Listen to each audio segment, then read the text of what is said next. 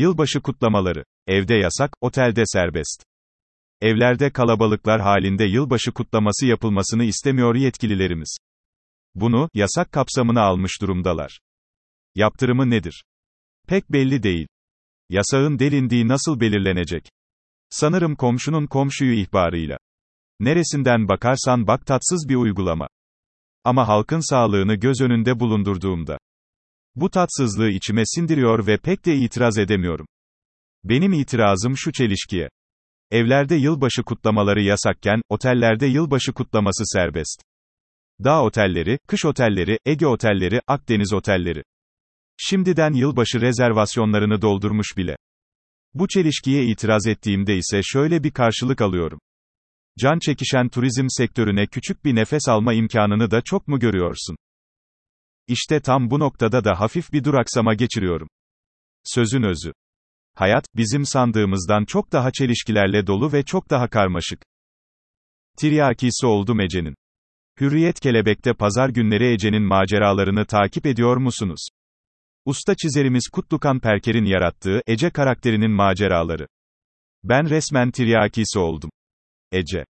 Şehirli, beyaz yakalı, plaza çalışanı genç bir kadın. Özlemleriyle, hevesleriyle, tarzıyla, yaklaşımıyla, sinir olduklarıyla, hoşlandıklarıyla, kurduğu ilişkilerle, aşklarıyla, arkadaşlık biçimiyle. Cevap canlı ve örneklerine sıkça rastladığımız bir tipleme. Ben çok tanıdık buluyorum Ece Sporu. Siz de bakın.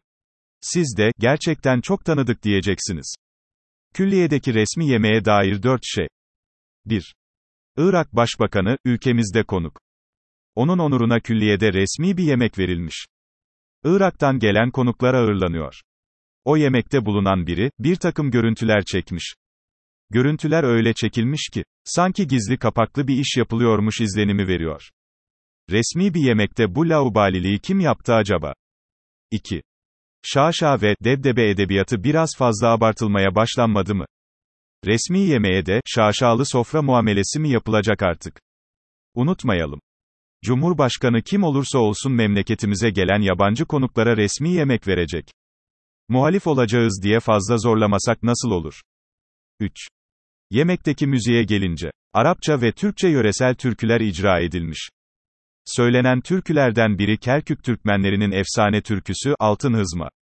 Iraklı yetkililere, Türkmen türkülerinin dinletilmesi gayet isabet olmuş. Irak'ta Türkmenlerin varlığını akıllarından çıkarmazlar. 4. O yemeğe yönelik tek eleştiri şu olabilir.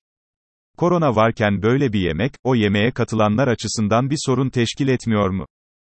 Bu bir dikkatsizlik değil mi? Türkiye'de tüm restoranlar kapalıyken böyle bir yemeğin düzenlenmesinde bir sorun görülmüyor mu?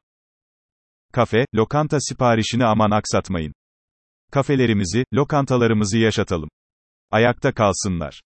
Salgın sonrası sığınacağımız limanlar oralar. Ayrıca çalışan emekçilerinin de hayatlarını idame ettirmeleri şart. Bu nedenle, arada sırada da olsa, bütçemizin el verdiği ölçüler içinde, kafe ve lokantalara sipariş vermeyi unutmayalım.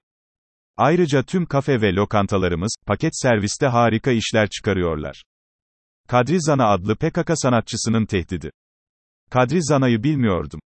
Şöyle bir küçük araştırma yaptım. Bayağı bir meşhurmuş. Elinde sazıyla Kürtçe türküler söylüyor yanık yanık. Bayağı etkileyici bir sesi var. Kürtçe türküleri de güzel. Bu yanık sesli türkücünün insancıl ve barışçıl bir adam olmasını beklersiniz değil mi? Nerede? Ne gezer? Adam bir video çekmiş. Alenen ve resmen Ağrı Belediye Başkanı Savcı Sayan'ın katledilmesini istiyor.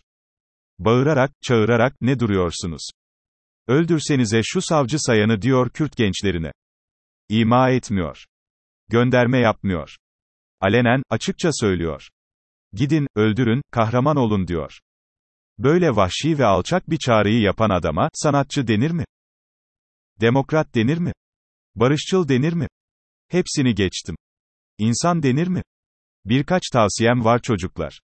Günde iki mandalina yiyin, diri tutuyor. Arada bir tam nar götürmeyi ihmal etmeyin, enerji veriyor. Korkmadan kahve için, zararlı olmadığına dair sürekli makaleler yayınlanıyor. Polisiyede İngiliz'in polisiyesinden şaşmayın, adamlar bu işi biliyor. Şeker Ahmet Paşa'nın resimlerini sevin, çünkü Cemal Süreya da çok seviyor. Seval Hanım'ı ziyaret etmenin siyasal anlamı. CHP Genel Başkanı Kemal Kılıçdaroğlu, yanına partinin önemli isimlerini alarak MHP'nin efsanevi lideri Alparslan Türkeş'in eşi Seval Türkeş'i ziyaret etmiş.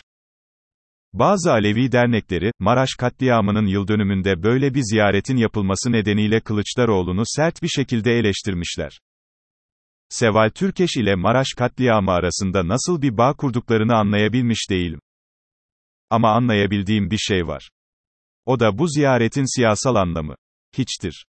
Hem de koskocaman bir hiçtir bu ziyaretin siyasal anlamı. Çünkü bu ziyaret nedeniyle, bir tanecik MHP oyu bile Kemal Kılıçdaroğlu'nun partisine yönelmez.